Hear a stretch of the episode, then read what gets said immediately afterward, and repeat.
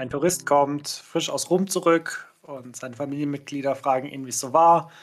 Und dann fragt der Vater, und hast du auch die Sextinische Kapelle gesehen?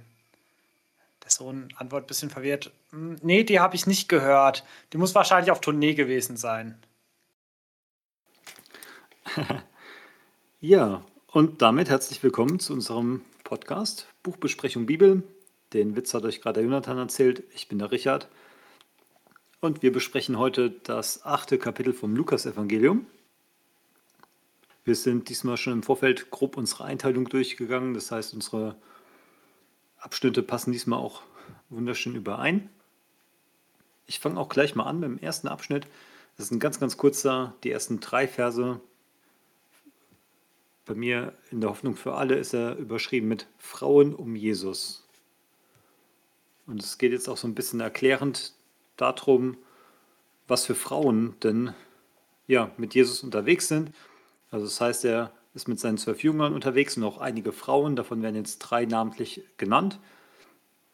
Genau, und noch so ein bisschen die Eigenschaft, dass sie vermögend sind und sich um Jesus und seine Jünger gekümmert haben. Und ja, ich finde dieser sehr, sehr kleine einleitende Abschnitt in diesem Kapitel liest sich wirklich so ein bisschen wie so eine Erklärung. Ich habe mir zwei kleine Punkte notiert. Zum einen erklärt er, dass auch Frauen dabei waren. Also auch wenn wir jetzt sehr viel einfach nur von Männern lesen, können wir jetzt einfach wissen anhand dieser Erklärung, ja, es waren auch Frauen dabei. Und zum Zweiten finde ich es ganz spannend, weil es erklärt so ein bisschen, ja, wie Jesus und seine Jünger sich dann finanziell über Wasser halten, wie sie dann versorgt werden weil das ist ja oft so eine Sache, die überlegt man sich gar nicht groß. Ah ja, klar, die ziehen halt durchs Land. Aber hier steht es nochmal schön beschrieben, ja, sie werden von den Frauen versorgt, die sehr wohlhabend sind. Und äh, das finde ich einfach so ganz nett zu lesen, weil man sich jetzt nicht die Frage stellen muss, auch wenn man sie sich wahrscheinlich sonst nicht gestellt hätte, ja, wovon leben die denn, wenn die da Tag ein, Tag aus durch die Gegend reisen? Klar, man kann ja anfangen zu spekulieren, ob Jesus wieder irgendwelche Brotwunder macht, damit sie sich ernähren können. Also das wäre für ihn kein Problem gewesen. Aber ja, auch hier sehen wir, haben wir einfach eine sehr logische, menschlich nachvollziehbare ja, Erklärung ihrer Versorgung. Genau, das meinerseits zu diesem ersten Abschnitt. Jonathan, hast du noch Gedanken dazu? Ja, wie du schon gesagt hast, werden hier jetzt mal die Frauen hervorgehoben. Und es sind ja hier wirklich Frauen, von denen wir sonst wenig bis gar nichts hören. Also die Maria von Magdala, die kennt man ja vielleicht, aber die Jusa zum Beispiel, von der habe ich bis dahin äh, außerhalb von hier noch nichts gehört. Und das finde ich ja auch schön, dass einfach auch mal die Frauen wenigstens erwähnt werden, auch wenn sie hier nicht zu Wort kommen.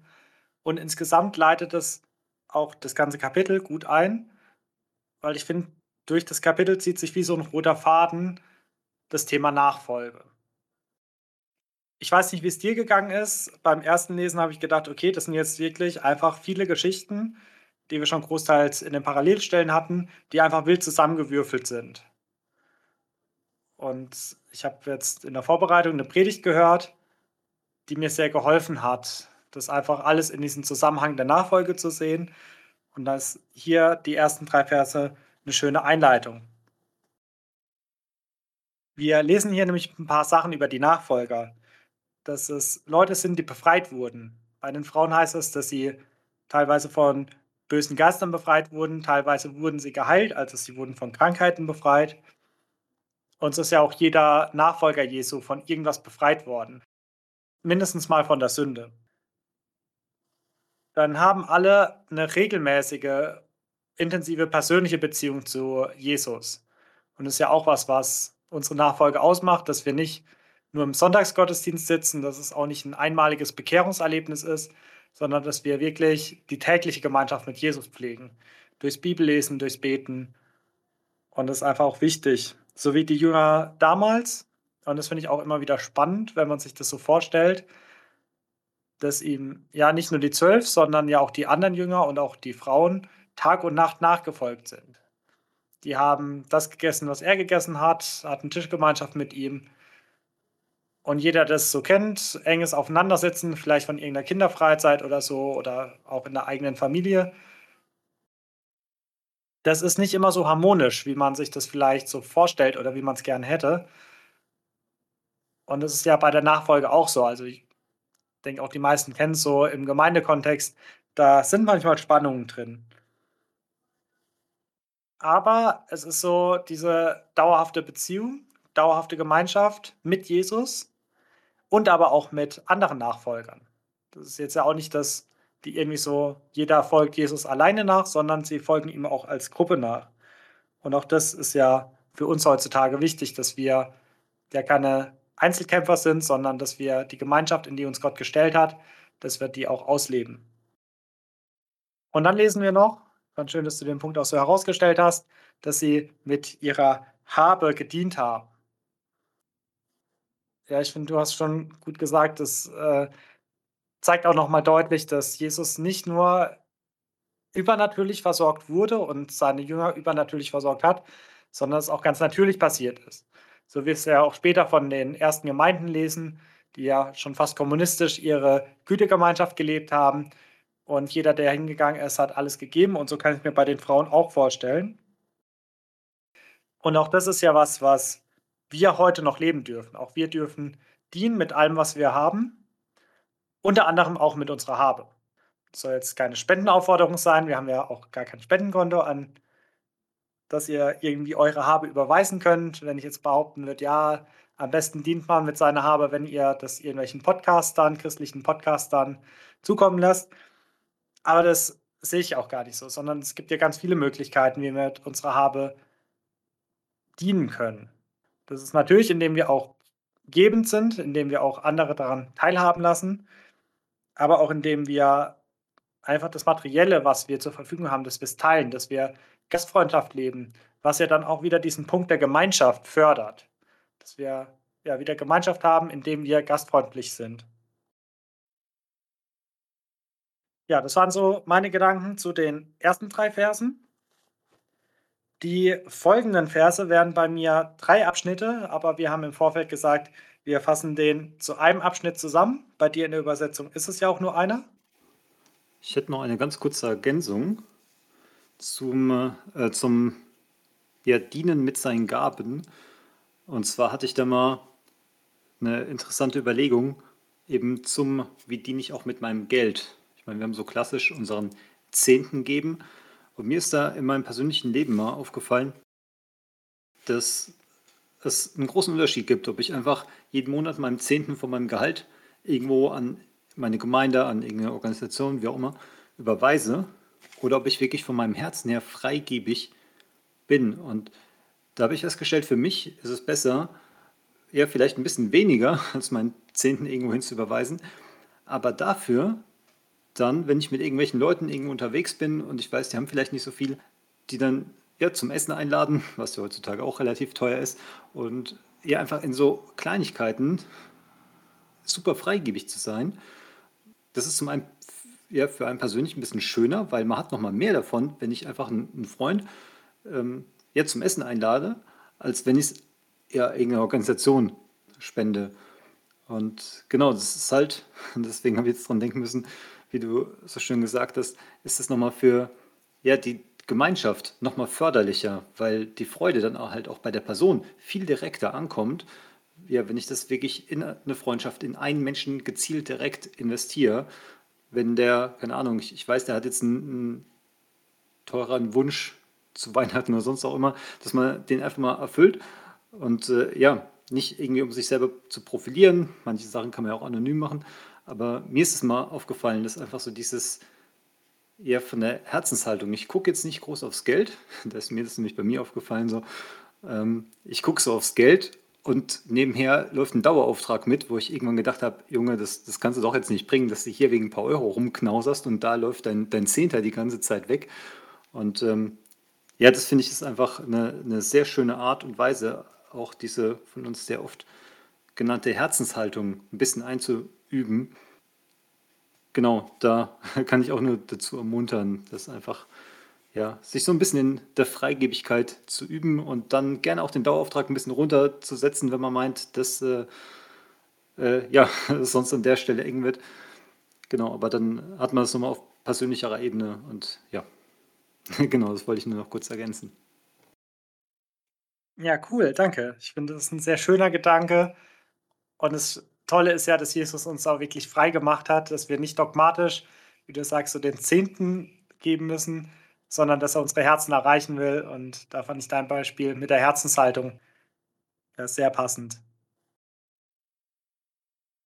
Der nächste Abschnitt wären bei mir eigentlich drei Abschnitte, aber wir haben im Vorfeld gesagt, wir orientieren uns da an deiner Einteilung, die das auch zusammenfasst weil ich das auch von meinem Gefühl her gerne gemacht hätte und deswegen machen wir es einfach. Sind jetzt die Verse 4 bis 15. Hat bei mir jetzt drei Überschriften, nämlich einmal vom Sämann, dann vom Sinn der Gleichnisse und dann die Deutung des Gleichnisses vom Sämann. Wir finden diese drei Abschnitte bzw. diesen Abschnitt in den anderen beiden Evangelien, die wir schon behandelt haben, also in Matthäus und Markus. Das heißt, wir haben die auch schon zweimal besprochen. Wenn ihr da mehr Details hören wollt, könnt ihr gern die Matthäus 13er Folge und die Markus Kapitel 4er Folge anhören. Da ist es ein bisschen ausführlicher. Jesus erzählt hier das Gleichnis vom Sämann, dass ein Sämann rausgeht und sät seinen Samen. Der Samen steht für das Wort Gottes und es fällt auf die Ackerböden. Das ist einmal der Weg steht für verschlossene Herzen. Da wird das Wort sofort von Vögeln, also vom Satan, hinweggenommen vom Widersacher. Dann fällt der Samen auf steinigen Grund mit nur ganz wenig Erde. Er geht kurz auf und verdorrt dann. Also es sind Leute, die das Wort Gottes aufnehmen, mit Freude aufnehmen, wo es nicht wurzeln kann. Und bei der ersten Anfechtung, bei ja, Verfolgung, wird hier als Beispiel genannt. Da geht sofort ein. Der dritte Boden ist ein fruchtbarer Boden. Hier fällt der Samen auf gute Erde und geht auf, aber wird von Dornen und Disteln, also ja, von Gestrüpp, von Unkraut überwuchert. Das steht für die Sorgen, den Reichtum und die Freuden des Lebens. Das sind Leute, die ja, Gottes Wort aufnehmen, die erst glauben aber die dann so viel anderes in ihrem Herzen haben, dass, dass sie trotzdem keine Frucht bringen können. Und der vierte und letzte Boden ist jetzt der gute Boden, fruchtbarer Boden, der auch rein ist, der frei von Unkraut ist. Hier geht das Wort Gottes auf und bringt Frucht. Und zwischen rein, zwischen dem Erzählen des Gleichnisses und der Auslegung, sagt Jesus auch noch kurz was über den Sinn der Gleichnisse, dass die, denen es gegeben ist, dass sie es verstehen können und die, denen es nicht gegeben ist, dass sie es nicht verstehen. Ich musste, als ich das Gleichnis nochmal gelesen habe, an Sprüche 4, Vers 23 denken.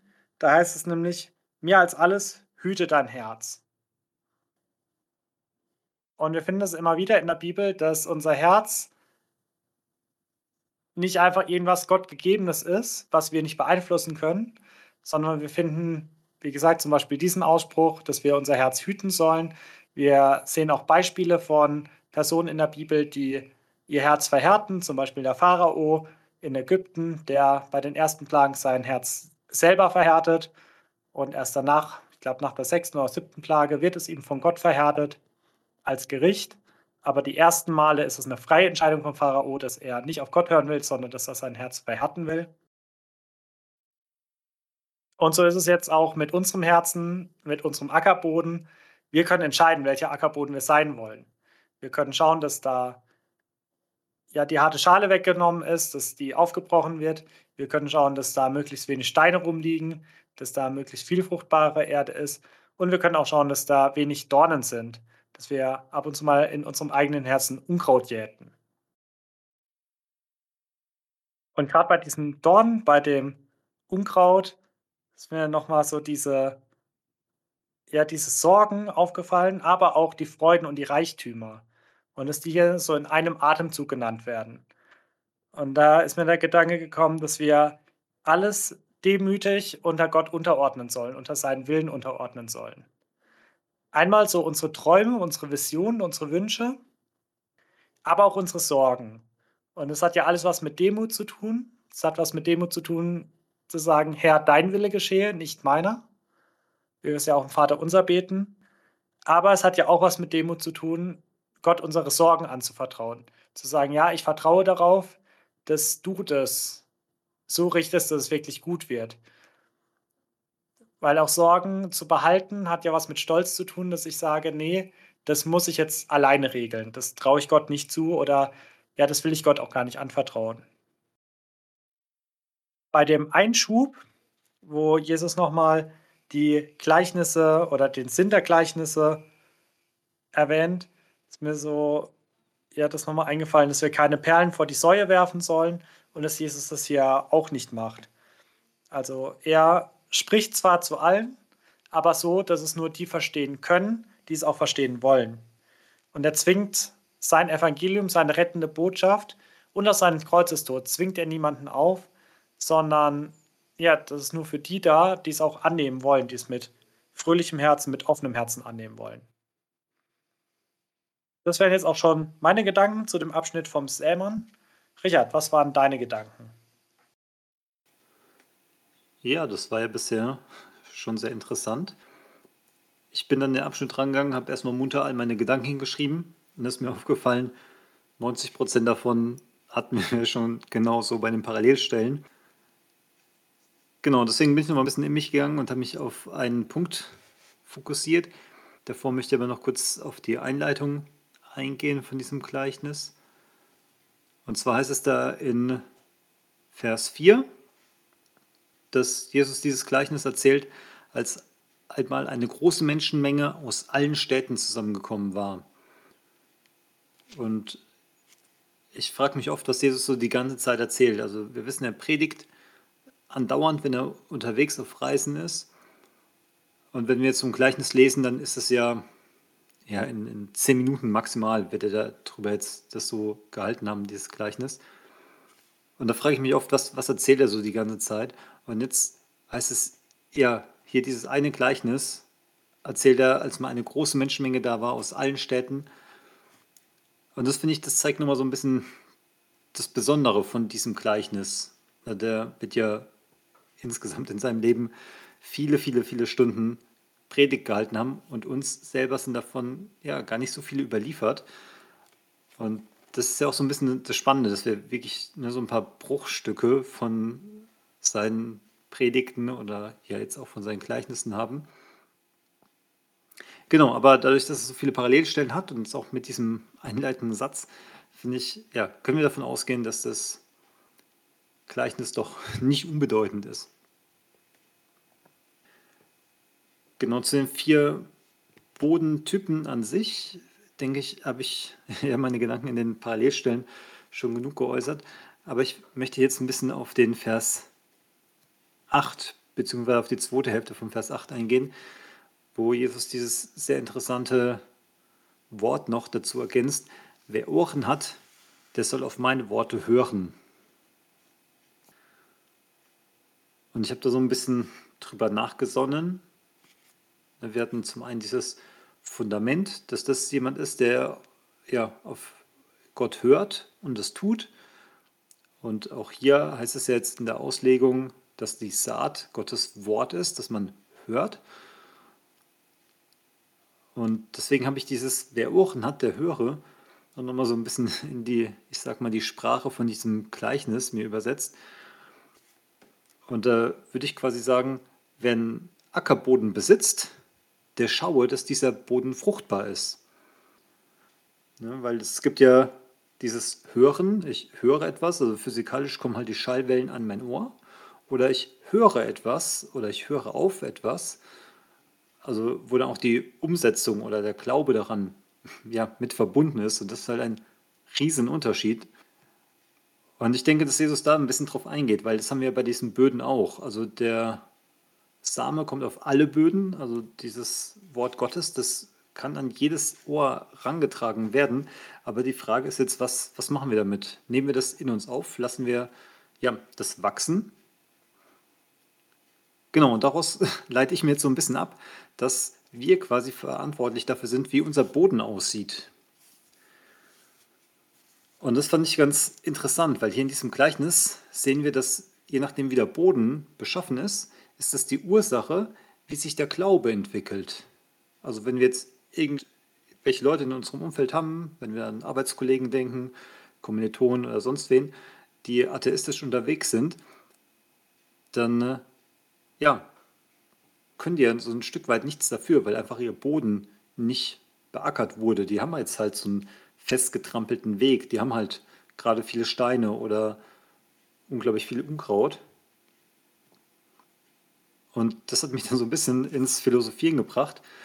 Wenn der Boden die Ursache für unseren Glauben ist, aber wir jetzt aus dem Glauben heraus aufgerufen sind, unseren Boden zu bearbeiten oder zu schauen, dass er fruchtbar ist, was ist dann die Ursache, wie unser Boden ist? Ich habe dann so ein bisschen über die Prädestination nachgedacht. Das ist ja auch ein unglaubliches Rabbit Hole, wenn man da eintaucht. Ähm, Gibt es alle möglichen Überlegungen. Genau, aber um es kurz, kurz zu fassen, finde ich, macht er mit diesem, wer Ohren hat, der höre, nochmal diese Entscheidung deutlich. Es liegt wirklich an uns.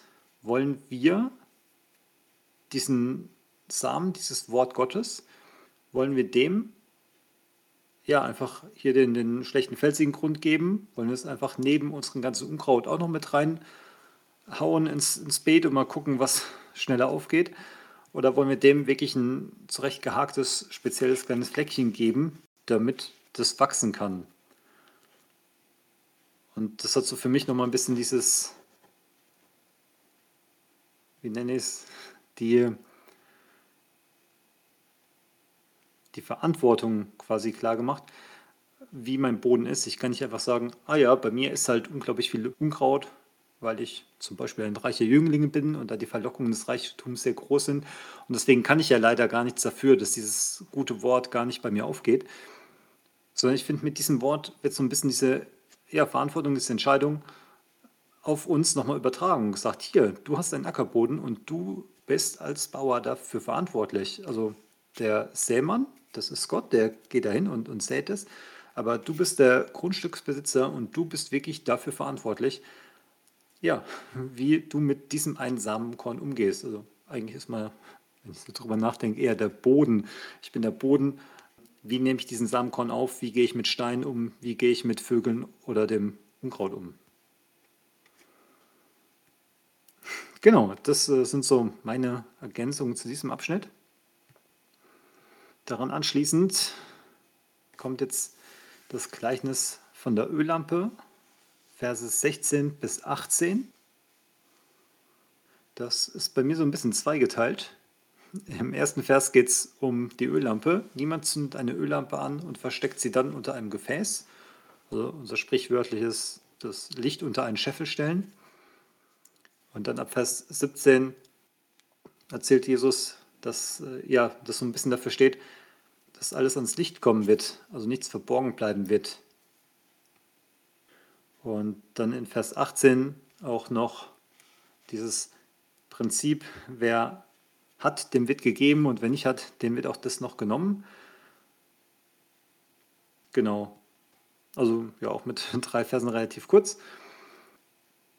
Ich habe ein bisschen drüber nachgedacht bei Vers 17, wo Jesus quasi mit dieser Öllampe ausdrücken will, dass alles ans Licht kommen wird. Und in meiner Übersetzung heißt es hier so, so schön, und was jetzt noch ein Geheimnis ist, wird jeder verstehen. Und da habe ich so an unsere vergangenen Podcasts gedacht, wo wir immer mal wieder so Fragezeichen hatten. Und oft waren es ja nicht wirklich heilsentscheidende, sondern wirklich so, ah, wie war das da? Das hätte mich mal interessiert. Und da habe ich an dieses Licht gedacht, ob ja, wir irgendwann mal in Gottes ewigem Reich mit ihm zusammensitzen und uns das alles nochmal so aufzeigt. Das würde mich auf jeden Fall freuen und das wäre auch eine sehr schöne Sache von Sachen, die ans Licht gehen, äh, ans Licht kommen.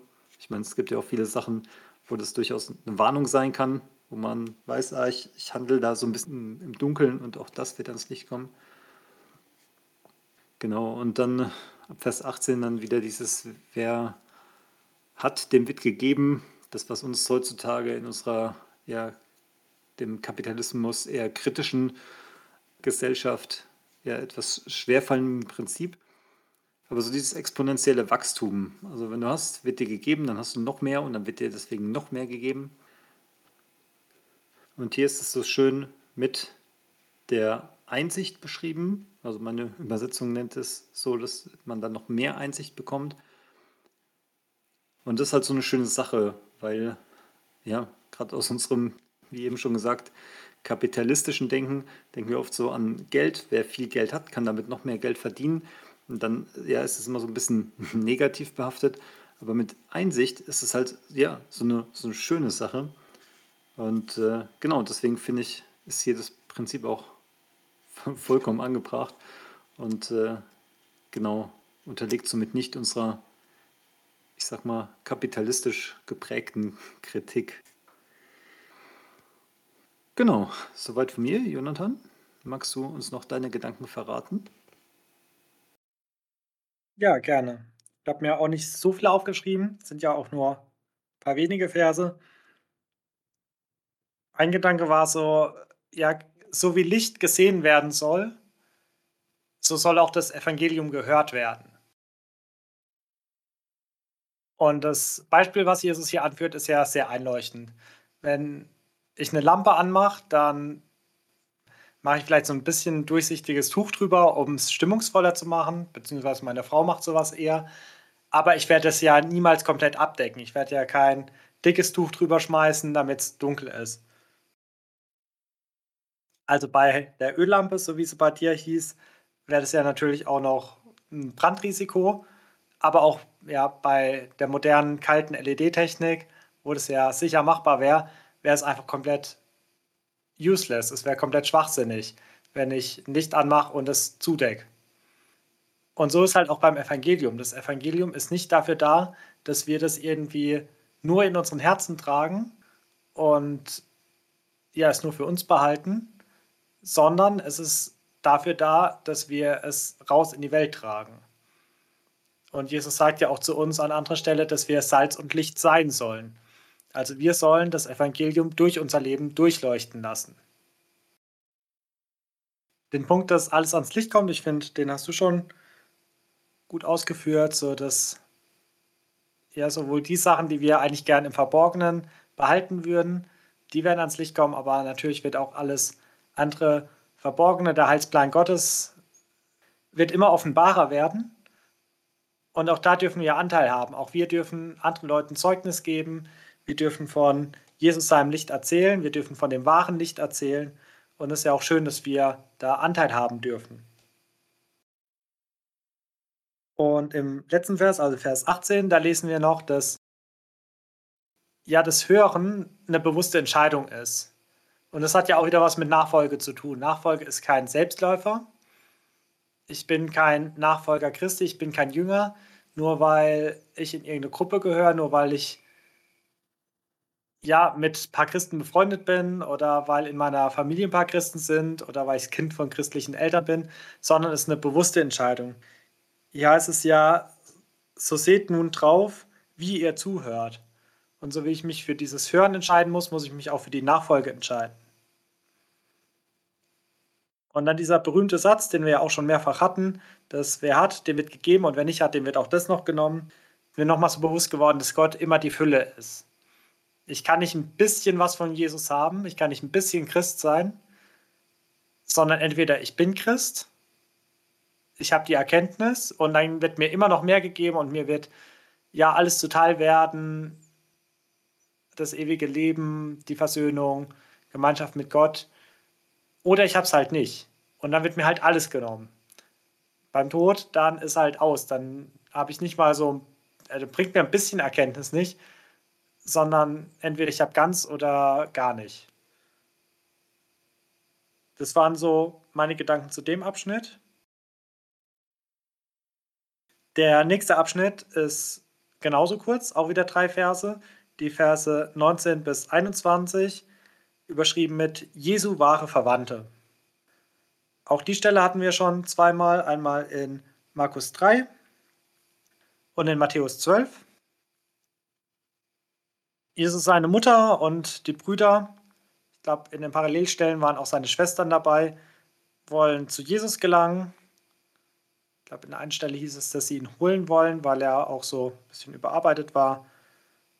Und sie kommen aber nicht zu ihm, weil ja einfach die Menschenmenge zu dicht war. Und Jesus, als ihm das dann die Kunde gegeben wird, dass seine Familie draußen wartet, sagt er, ja, wer ist denn meine Mutter, wer sind meine Brüder? Das sind die, die Gottes Wort hören und tun. Die Begebenheit hat mich so ein bisschen an den Gichtbrüchigen erinnert, wo ja auch dieser kranke Mensch zu Jesus kommen wollte, von seinen Freunden dahin getragen werden sollte und die sind nicht durchgekommen. Also es war wahrscheinlich wirklich so Dauerzustand bei Jesus, dass er so begehrt war, so umringt war, dass nicht mal gesunde Leute sich da sich einen Weg durchbahnen konnten. Und es nicht mal, wenn sie ja seine Mutter war. So, wo man eigentlich denkt, okay, normalerweise sollte ja auch ein bisschen Respekt genießen und die Leute sollten ihr Platz machen, aber entweder sie wollten es nicht oder es ging nicht. Auf jeden Fall musste sie draußen warten. Und Jesus Antwort darauf wirkt ja auch erstmal sehr kühl, sehr distanziert und fast ein bisschen lieblos seiner Familie gegenüber, dass er sie so abservieren lässt. Was ich hier halt so wichtig finde, und was wahrscheinlich auch für ja, jeden Nachfolger wichtig ist, dass wir zu seiner Familie gehören, zu Jesus Familie, dass wir seine Brüder sein dürfen. Hat er auch in Parallelstellen schon gesagt, ich finde es so faszinierend, dass wir sogar seine Mutter sein dürfen. Also, ja, das ist ja schon fast die Stelle über Jesus, so.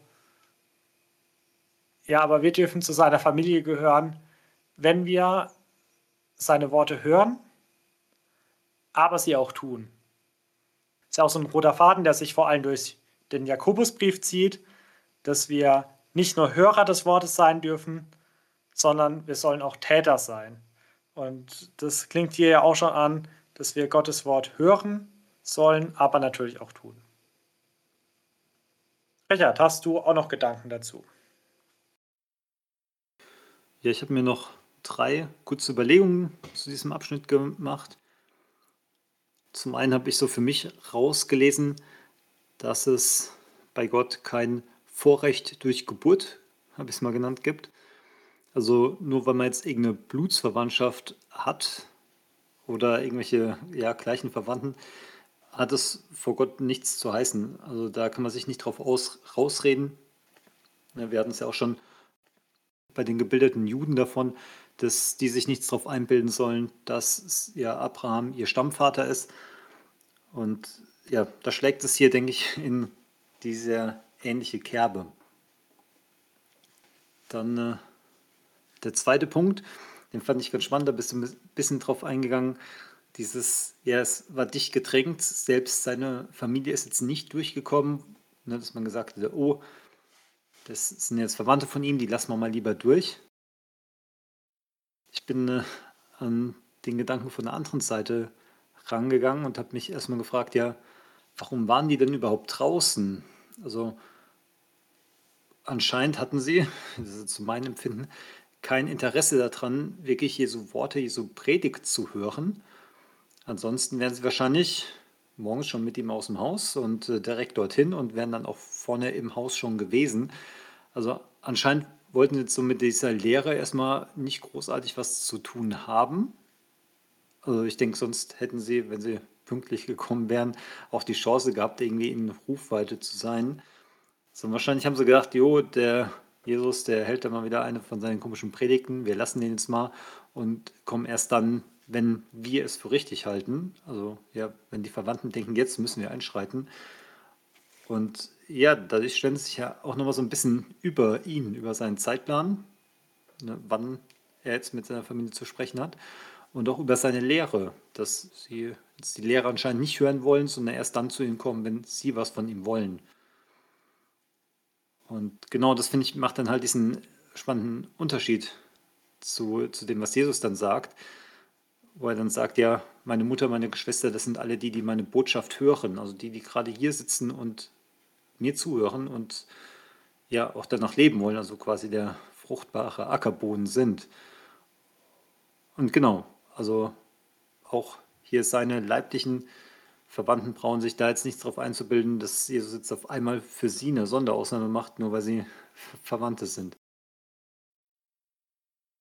Und dann als drittes habe ich mir das nochmal für meinen Alltag so überlegt, dass gerade dieser erste Punkt, dass ja man kein Vorrecht durch die Geburt machen sollte, dass ja einen das auch nochmal ein bisschen bei der nächsten Liebe helfen kann. Nicht zu gucken, ja, wie steht die Person jetzt zu mir? Ist sie mit mir verwandt? Habe ich mit der andere möglichst viele gleiche Sachen? Es muss jetzt nicht irgendwie Verwandtschaft sein. Es kann ja auch sein, dass Leute aus demselben Verein mit demselben Hobby oder sonst wie, dass, dass ich denen gegenüber eher ja, positiv eingestellt bin, denen eher mal was verzeihe oder wie wir es in vergangenen Kapiteln schon hatten, auch eher mal zum Beispiel Geld leihe, weil ich denke, ja, von dem werde ich es auch eher zurückkriegen.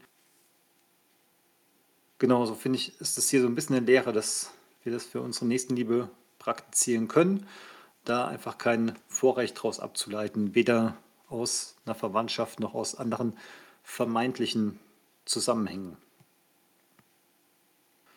Genau, das waren meine drei Punkte zu dem Abschnitt. Ich mache direkt heiter weiter mit Versen 22 bis 25, Herr über Wind und Wellen. Bei mir ist überschrieben die Stillung des Sturms.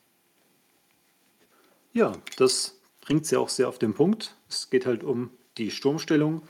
Auch die hatten wir schon in den Parallelstellen. Jesus fährt mit seinen Jüngern über den See. Es ist mitten in der Nacht, Jesus schläft, es kommt ein Sturm auf. Die Jünger haben Todesangst und versuchen das Boot irgendwie zu retten, wecken Jesus. Jesus gebietet dem Sturm still zu sein und der ist still. Genau, auch hier waren nahezu alle Gedanken, die ich mir so gemacht habe, quasi die aus den Parallelstellen. Da hatte ich mir die Frage gestellt, ja, was wäre denn eine angemessene Reaktion nach ja, nach Jesus seiner Auffassung, wo hätte er jetzt nicht mit ihnen gescholten, was hätten sie tatsächlich machen müssen? Und da wiederhole ich nur ganz kurz von den Parallelstellen, da hatten wir quasi rausgearbeitet, dass es auf diesen Glauben ankommt, den Jesus jetzt auch kritisiert, dass egal was sie alternativ gemacht hätten, wenn sie es mit Glauben gemacht hätten, wäre es alles okay gewesen. Und egal was sie hätten machen können, egal was für Möglichkeiten sie sich überlegt hätten, wenn sie es ohne Glauben machen, ist es alles falsch. Und da bin ich dann in meinen Gedanken nochmal hellhörig geworden, weil es natürlich jetzt ein schöner Alltagsbezug ist.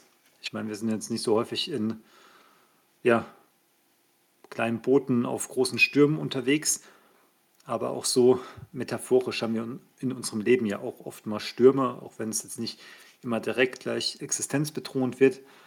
Aber auch da haben wir manchmal hohe Wellen und fragen uns, wie wir damit umgehen sollen. Und da ist dann natürlich auch genau dieselbe Frage angebracht. Wie gehe ich jetzt damit um, dass Jesus mich nicht so kritisieren muss, wie er hier die Jünger kritisiert? Abgesehen davon ist Jesus jetzt nicht physikalisch schlafen bei uns und wir könnten ihn auch gar nicht wecken. Deswegen ist die Situation schon noch ein klein bisschen anders. Aber auch hier habe ich überlegt, die alles entscheidende Komponente ist hier der Glaube. Ich habe mir dann nochmal die Definition des Glaubens rausgesucht. Da gibt es eine wunderschöne, steht in Hebräer 11, Vers 1. Da heißt es, der Glaube ist ein Hoffen auf das, was man nicht sieht, also quasi auf die unsichtbare Welt. Und ich habe das für mich nochmal so ein bisschen übersetzt. Der Glaube ist ein Hoffen auf ein übernatürliches Eingreifen Gottes. Also so wie wir alle Christen jetzt an das ewige Leben und die Auferstehung der Toten glauben, also das, was über den Tod hinausgeht, das ist ja auch ein übernatürliches Eingreifen. Natürlich gesehen sind wir einfach weg.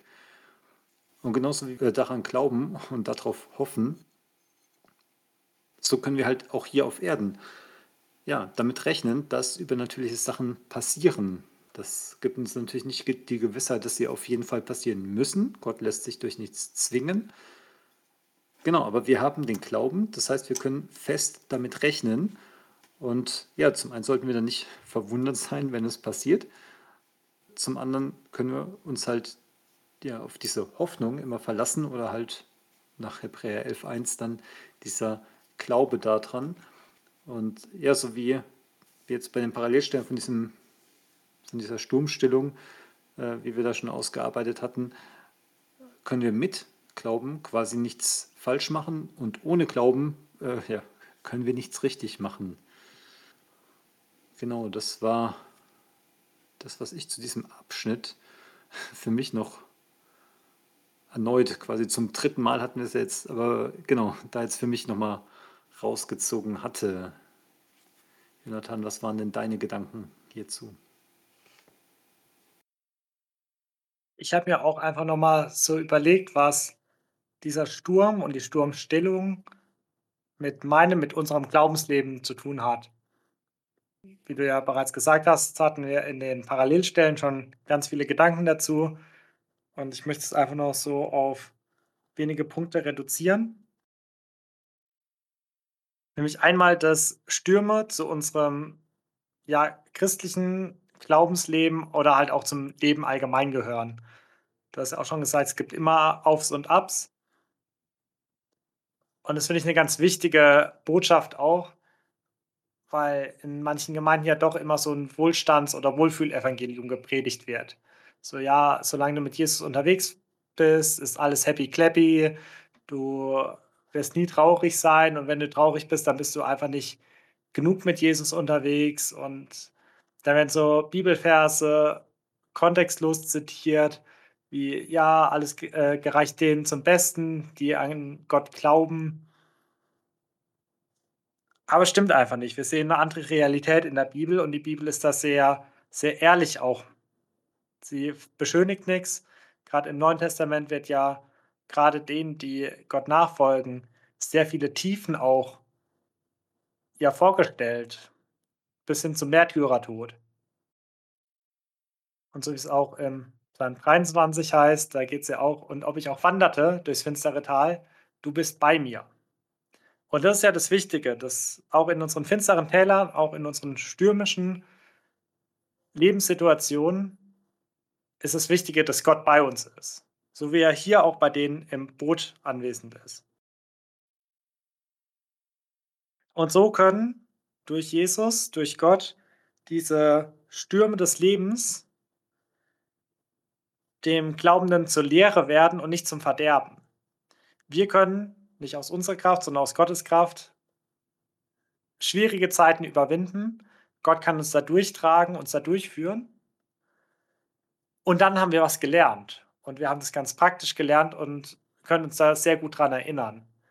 Wenn das Leben alles nur so wunderschön und toll wäre, dann wüssten wir nicht, dass alle Verheißungen, wo Gott sagt, ja, ich werde dich tragen, dass die wirklich wahr sind.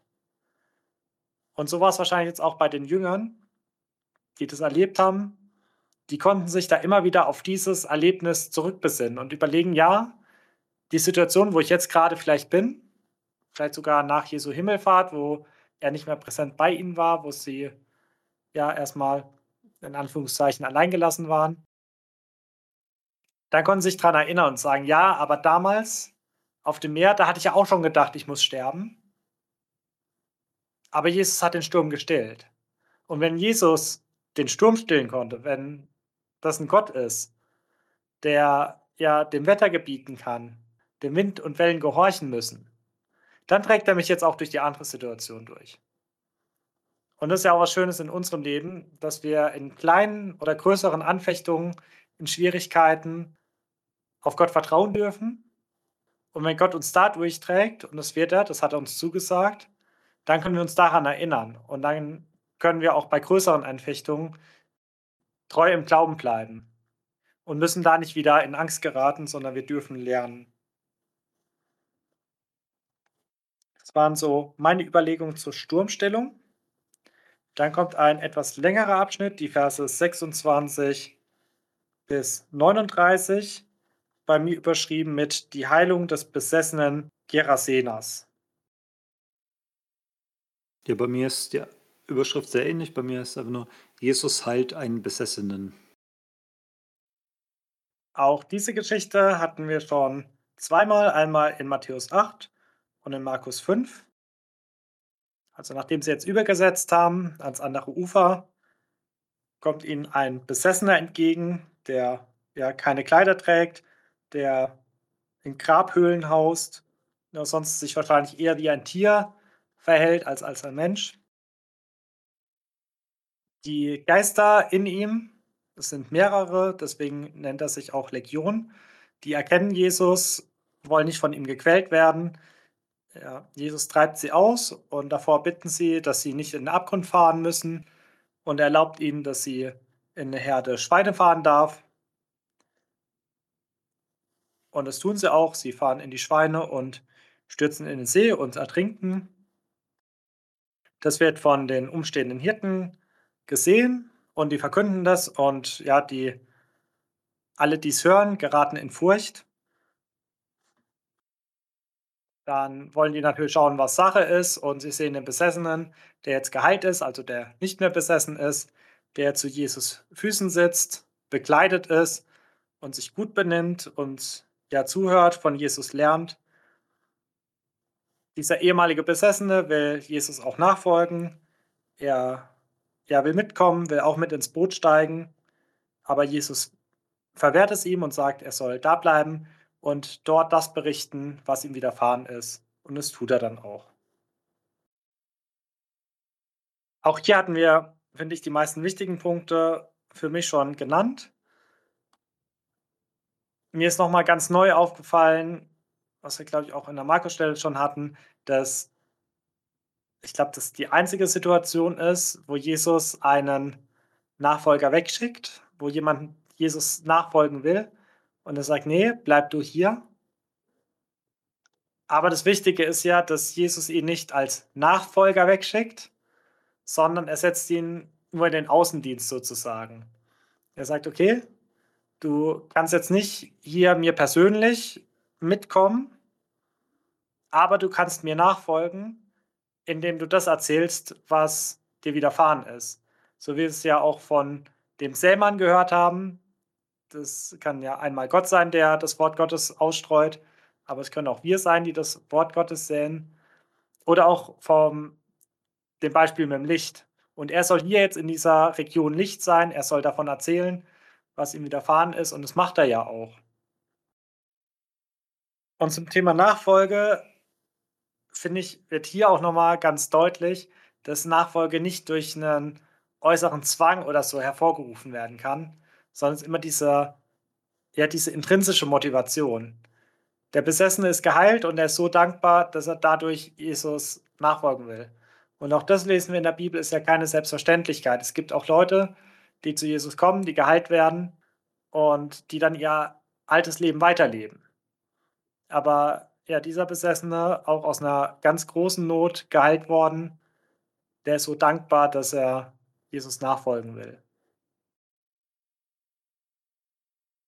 Und noch so ein vielleicht ein bisschen kleinerer Punkt, der mir aufgefallen ist, in Vers 29, wo ja geschrieben ist, dass sie ihn nicht halten konnten, dass er in seiner Besessenheit alle Ketten zerrissen hat da ist mir nochmal so eingefallen, ja, manchmal gibt es Dinge in unserem Leben, die scheinen uns frei zu machen, aber sie halten uns wirklich gefangen.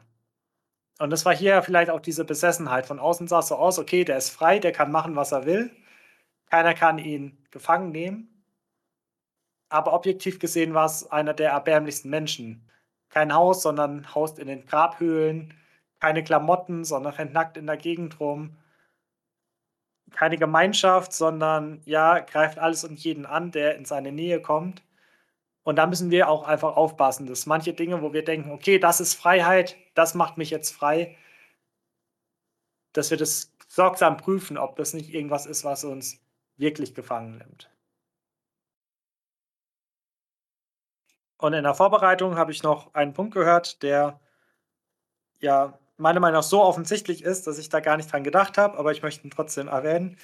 Nämlich, dass natürlich ein Nachfolger Christi auch nichts mit Okkulten, nichts mit Dämonischen zu tun haben kann. Und da hat der Ausleger auch gesagt, ja, lieber ein bisschen vorsichtiger sein als zu unvorsichtig. Also auch in der Geschichte lesen wir, es gibt eine, ja auch eine dämonische Realität. Also jeder Christ glaubt ja an die unsichtbare Welt. Aber es gibt halt neben Gott und dem Guten gibt es halt auch den Widersacher und seine Diener, die Dämonen. Und wir Christen brauchen da ja gar keine Angst vor haben. Wir sind ja versiegelt durch den Heiligen Geist. Aber wir sollten uns da auch einfach möglichst wenig mit beschäftigen. Kein Horoskop lesen, auch nicht mal so aus Spaß und so weiter. Äh, wie gesagt, ich fand den Punkt relativ offensichtlich. Aber ja, vielleicht auch mal für den einen oder anderen erwähnenswert. Richard, hast du noch Ergänzungen? Ja, du hattest ja eben noch die Ketten angesprochen, die einen vermeintlich als äh, Freiheit vorkommen, aber tatsächlich tun sie einen in Ketten legen. Deswegen möchte ich jetzt auch mit meinen Überlegungen bei den Ketten starten. Und zwar, wenn man von äh, jemandem hört aus der Bibel, der Ketten sprengt, dann denkt man zuerst an Jesus, weil der uns ja von dem Bösen frei macht. Wir sind an die Sünde gekettet und ja, Jesus sprengt diese Ketten. Und jetzt lesen wir von diesem Typ, der ja gebunden werden sollte und diese Ketten halt auch zerrissen hat. Und wie passt das zusammen? Das ist natürlich relativ einfach erklärt.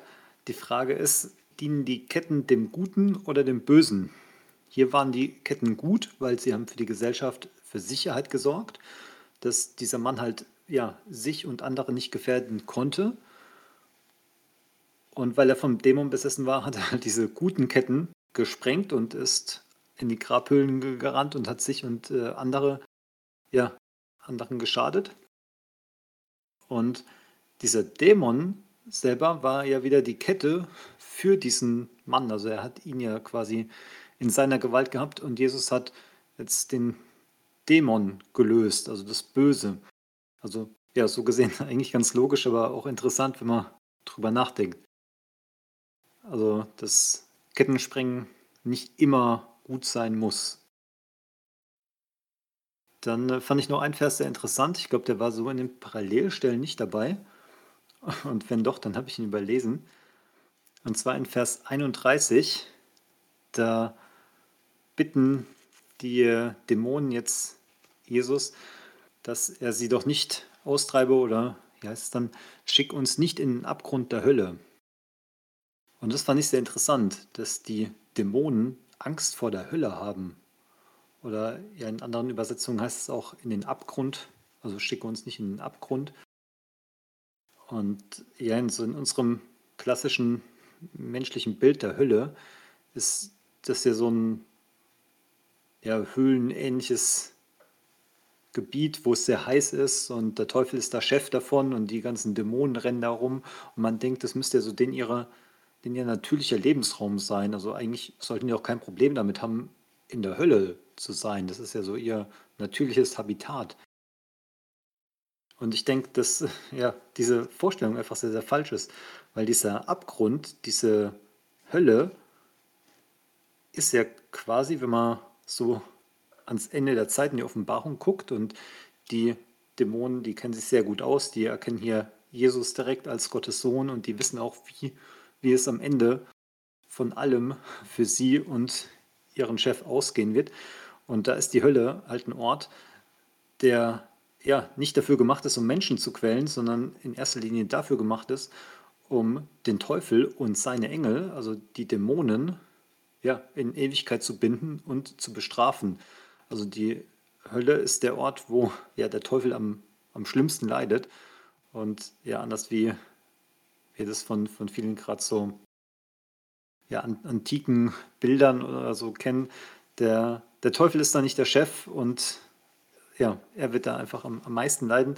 Und die Dämonen wissen das und deswegen haben sie hier eine Höllenangst vor der Hölle und bitten Jesus, ja, dass ihre Zeit ja jetzt noch nicht gekommen ist, und ähm, ja, er sie bitte verschonen möge. Aber das finde ich einfach nochmal so, so einen krassen Gedanken, wenn man sich den nochmal verinnerlicht, was hier einfach so im Subtext von einer kleinen Bitte von den Dämonen hier ja, ähm, rauszulesen ist. Genau, eine andere Sache, die ich finde, die man hier sehr, sehr schön sieht, ist, dass Jesus in absoluter Kontrolle ist. Also die Dämonen hätten keine Chance, in diese Schweine zu fahren, wenn Jesus es ihnen nicht erlaubt hätte. Wenn Jesus gesagt hätte, nee, ihr habt jetzt Pech gehabt, ab in die Hölle mit euch, dann wäre es das für die gewesen. Also nichts passiert, ohne dass Jesus es zulässt. Und umso verwunderlicher ist es ja dann, dass die Leute, also die Menschenmenge, ihn jetzt bitten zu gehen.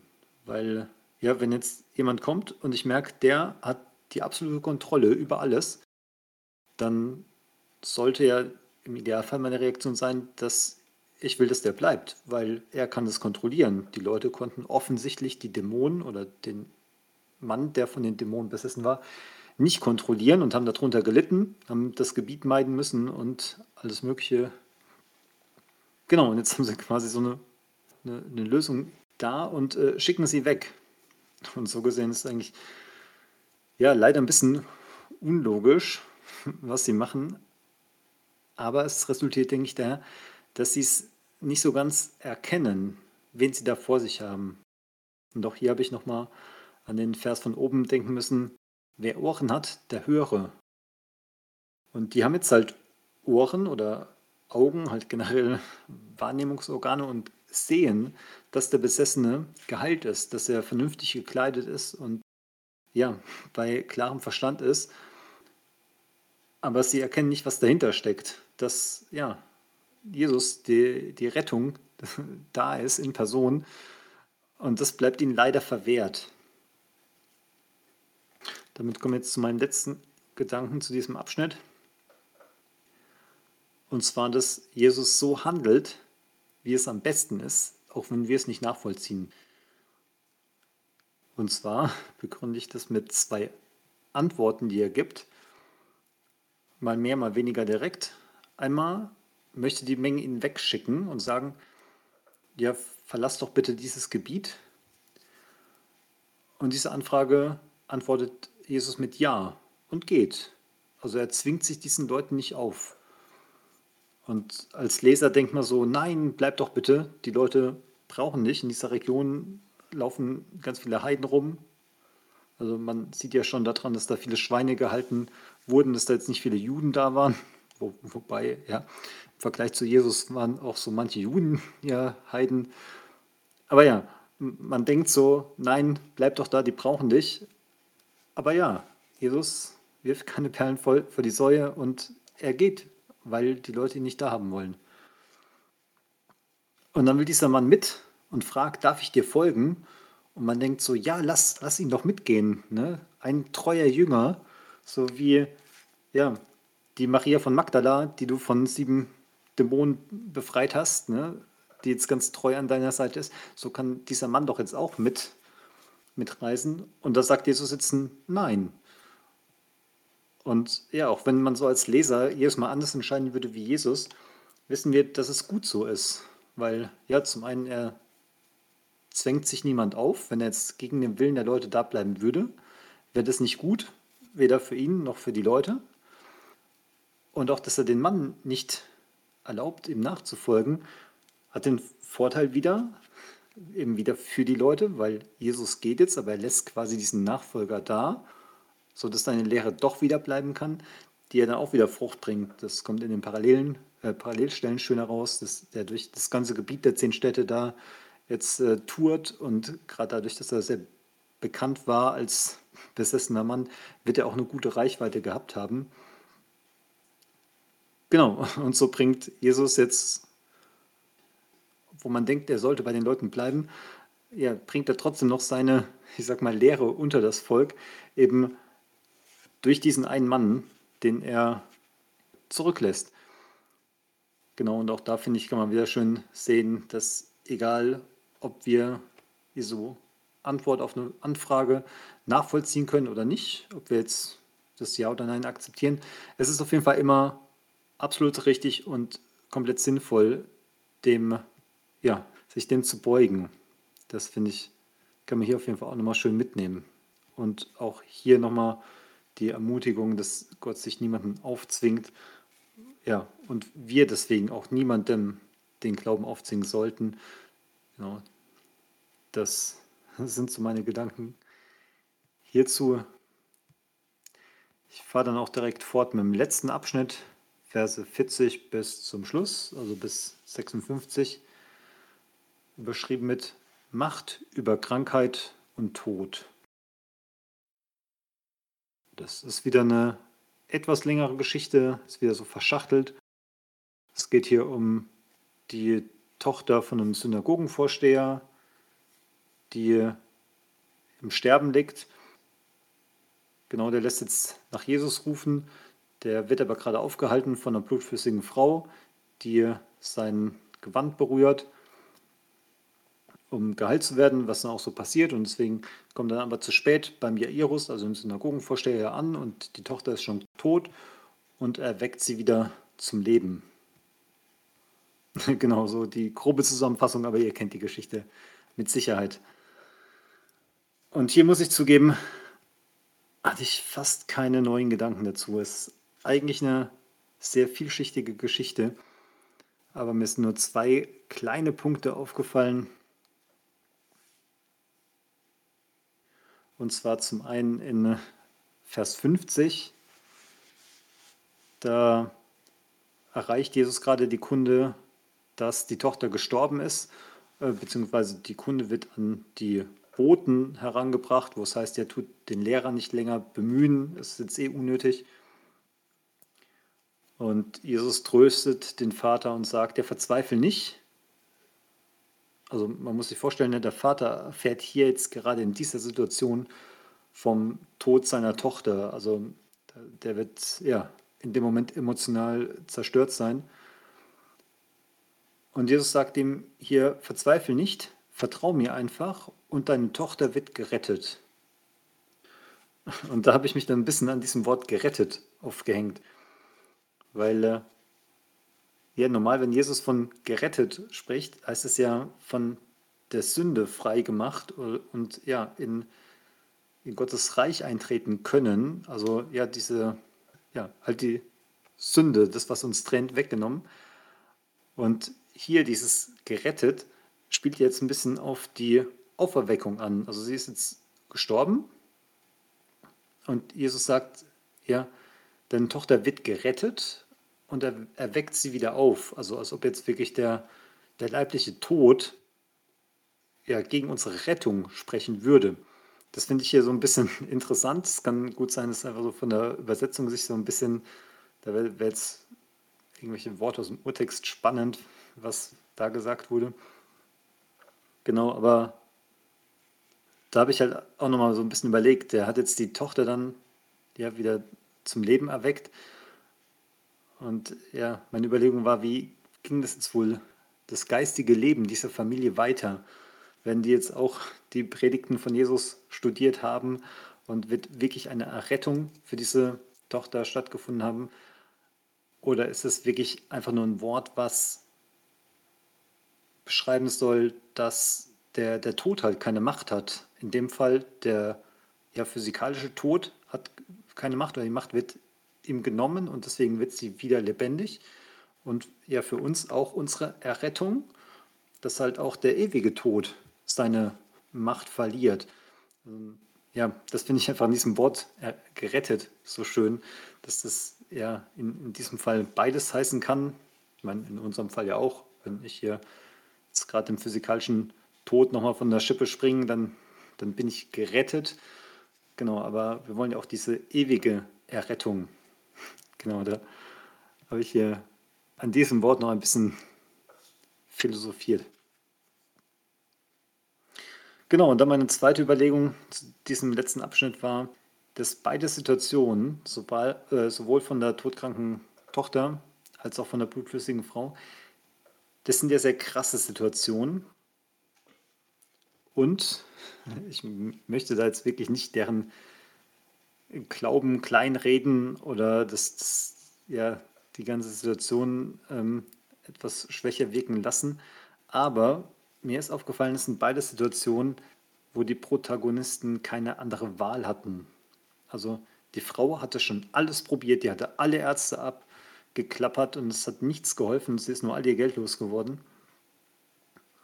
Und jetzt ist so, weil Jesus gerade da ist und äh, vielleicht wäre sie, wenn er früher da gewesen wäre, auch früher zu ihm. Aber sie ist jetzt zu ihm gegangen, so als quasi letzte Option. Und ja, hatte einfach nichts mehr zu verlieren, egal was da jetzt passiert. Und bei diesem Jairus genauso, seine Tochter lag im Sterben. Da wird wahrscheinlich auch schon ein Arzt drüber geguckt haben. Wie wir ja erfahren, stirbt sie ja dann auch, also obwohl sich wohl um sie gekümmert wurde.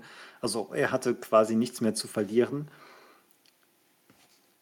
Genau, und das ja, hat mich nochmal so ein bisschen daran erinnert, dass ja auch so manche Atheisten oder auch Leute, die jetzt im Glauben vielleicht nicht ganz so feste stehen, immer dann, wenn die Kacke so richtig am Dampfen ist, dann denken wir wieder dran, ah, ja, wir könnten ja mal beten.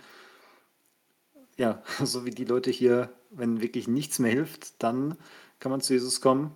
Und das ist ja auch das Schöne, dass Jesus nicht sagt, ja wie, jetzt auf einmal, nachdem die ganzen Ärzte nichts mehr, kein Rat mehr wissen, jetzt kommt ihr auf einmal zu mir, jetzt bin ich mir aber doch zu fein dafür.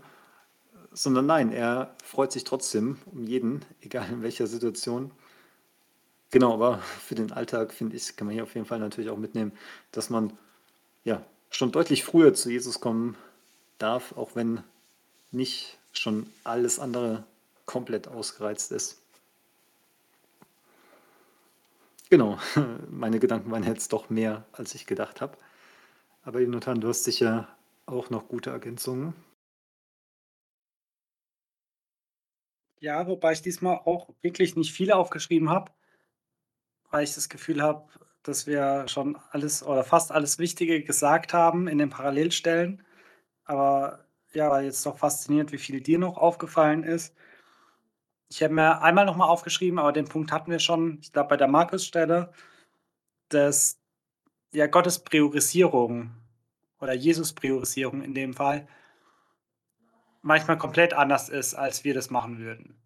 Also er zieht hier einer Dauerkranken, zieht er vor und lässt dabei eine kleine Tochter sterben. Und da muss ich so ein bisschen an Vers aus Jesaja denken. Ich, ich glaube, es war Jesaja 55, wo es heißt, meine Wege sind nicht eure Wege, spricht der Herr, und meine Gedanken sind nicht eure Gedanken. Weil aus menschlicher Sicht ist es ja eigentlich ein bisschen schwachsinnig. Da könnte ja auch der blutflüssigen Frau sagen, ja, jetzt bist du eh schon geheilt, äh, jetzt kannst du noch mitkommen und mir später deine Geschichte erzählen.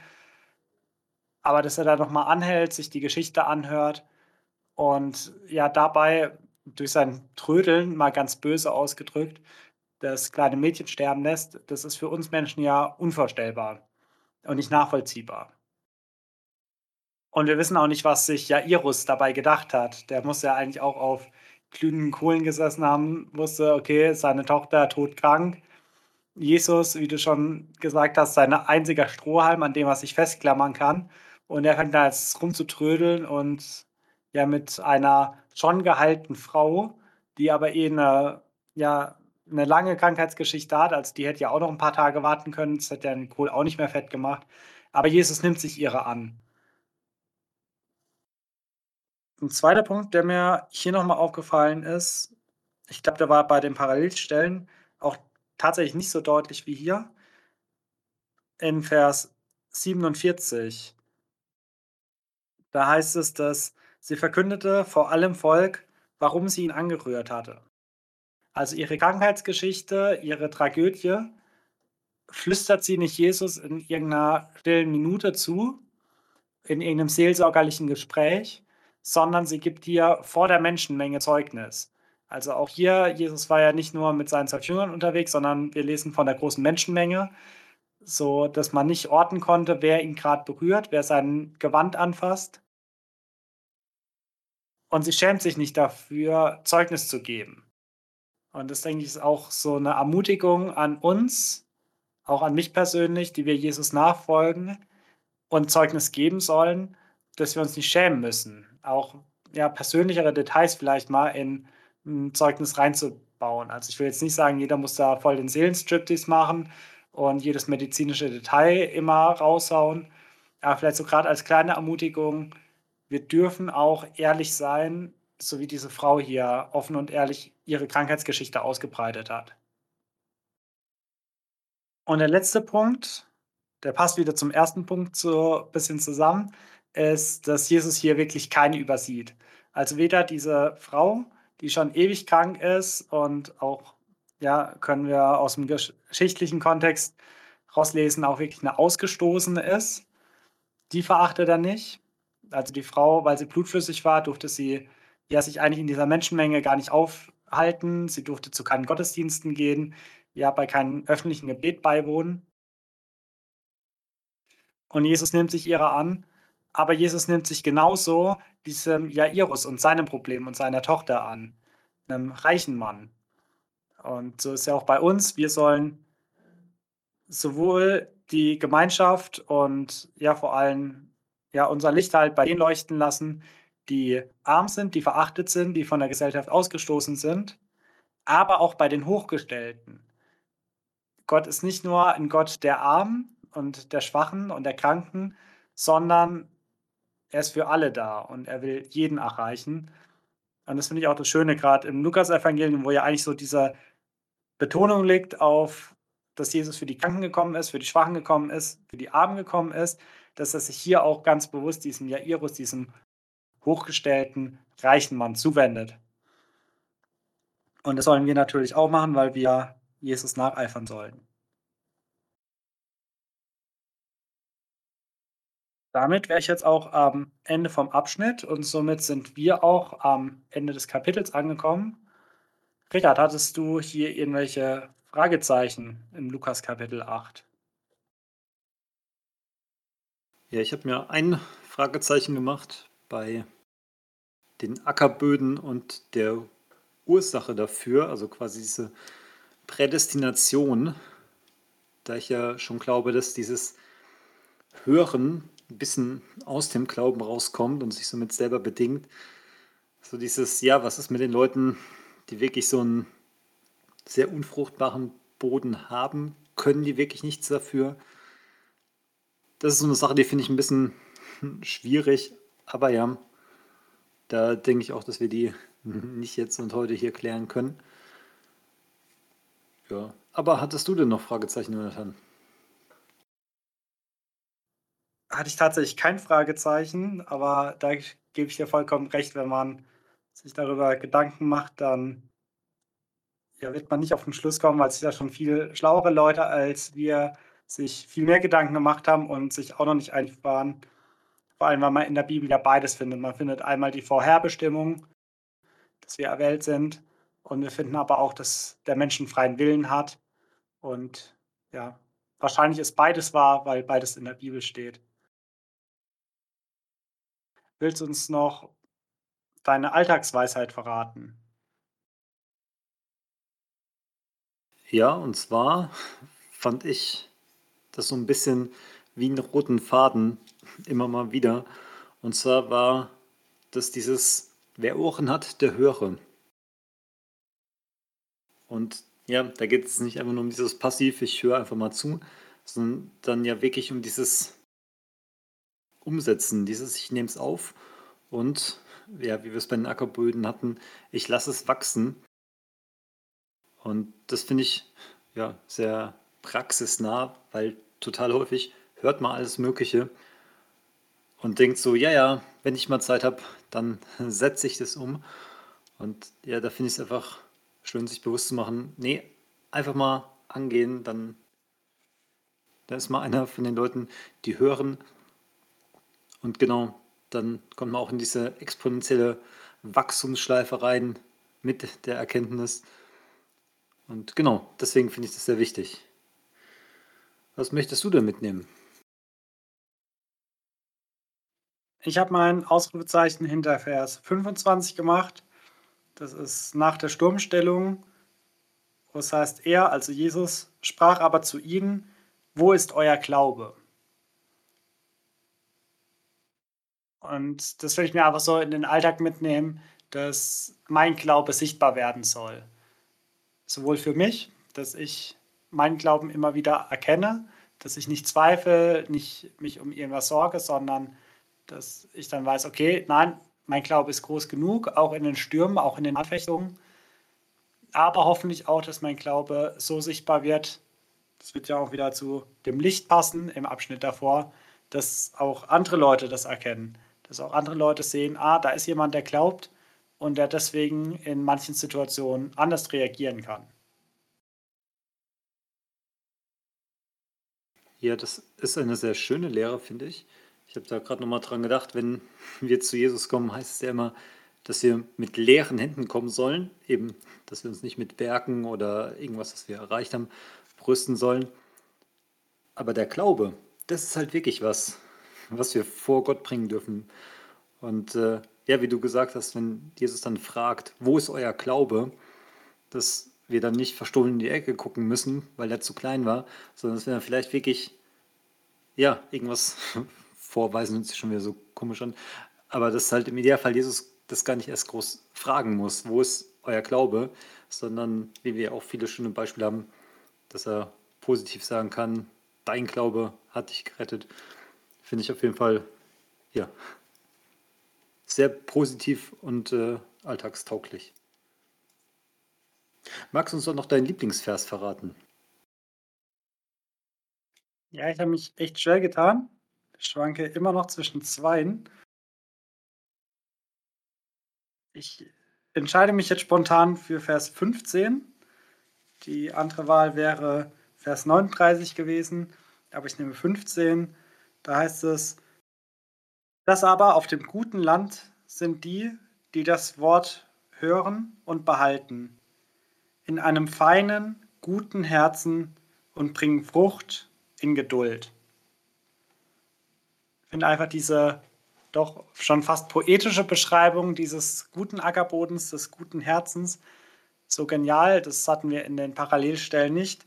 Dass es nicht einfach ein produktives Herz ist oder so, sondern dass es ein gutes und ein feines Herz ist. Also auch wirklich von einem ja, schönen Charakter zeugt und dass die Frucht nicht irgendwie ja in Hektik oder ja aus irgendeinem Produktionsdrang rausbringt, sondern dass die in Geduld bringt. Das auch was ist, ja, eine Art Automatismus vielleicht sogar, dass wir uns da nicht hetzen müssen und nicht schauen müssen, ah, ich muss mehr Glaubenswerke machen, ich muss jetzt Frucht bringen, sondern dass es einfach aus uns heraus geschieht. Vielleicht sogar wie bei dem Besessenen, der auch einfach von sich aus dann so die Motivation hatte, er muss jetzt Jesus nachfolgen, er will Gemeinschaft mit ihm haben. Und wenn er ihn nicht in Präsenz nachfolgen kann, dann wenigstens in Taten und er verkündigt. Und das finde ich hier so schön an dem Vers. Richard, was ist dein Lieblingsvers? Ich habe mich für den Vers 21 entschieden. Da antwortet Jesus quasi, beziehungsweise erklärt, wer denn seine Verwandtschaft ist und sagt, meine Mutter und meine Geschwister, das sind alle, die Gottes Botschaft hören und danach leben. Zum einen haben wir da auch wieder dieses, wer Ohren hat, der Hörer, also die, die die Botschaft hören und danach leben, also das Hören und Umsetzen. Und halt auch die Zusage, dass wir dadurch in seine Familie mit aufgenommen sind. Und ja, dieses Vorrecht, was ich vorhin gesagt habe, was man ja nicht nach Geburt oder anderen Sachen vergeben soll. Ja, da kommen wir jetzt einfach von dieser positiven Seite, weil wir das gar nicht haben. Also gerade wir sind jetzt noch nicht mal äh, Juden, also wir hätten jetzt auch so kein Anrecht drauf, aber trotzdem sind wir da reingenommen. Und genau, das finde ich an diesem Vers das Wunderbare. Ja, sehr schön. Und damit wollen wir uns auch in euer Wochenende verabschieden. Wenn ihr auch noch Gedanken, Lieblingsverse oder auch gerne konstruktive Kritik mit uns teilen möchtet, dürft ihr es gerne tun, entweder direkt über Spotify in der Antwortfunktion oder an die Mailadresse buchbesprechung-bibel.gmx.de. Ansonsten wünschen wir euch eine gesegnete Zeit und hören uns hoffentlich nächsten Freitag wieder. Bis dahin, tschüss. Tschüss.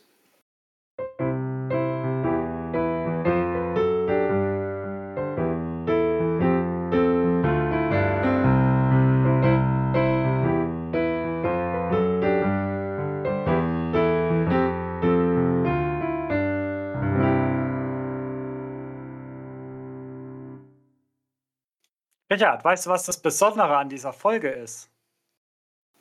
Moment, ich zähle mal kurz nach. 50, 51, 52. Es ist die 52. Folge. Das heißt, wir haben jetzt ein Jahr lang jede Woche ein Kapitel in der Bibel besprochen. Und wir wollen uns jetzt hiermit auch herzlich bei allen bedanken, die uns dieses Jahr konsequent durchgehört haben.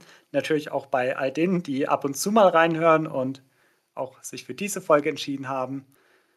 Und so als ja, ein kleines Schmankerl für euch alle wird es am kommenden Sonntag, also übermorgen für euch, auch eine Sonderfolge geben, die zwar nichts mit unserem Podcast und auch nichts mit dem Einjahresjubiläum hat, aber die bestimmt sehr spannend wird.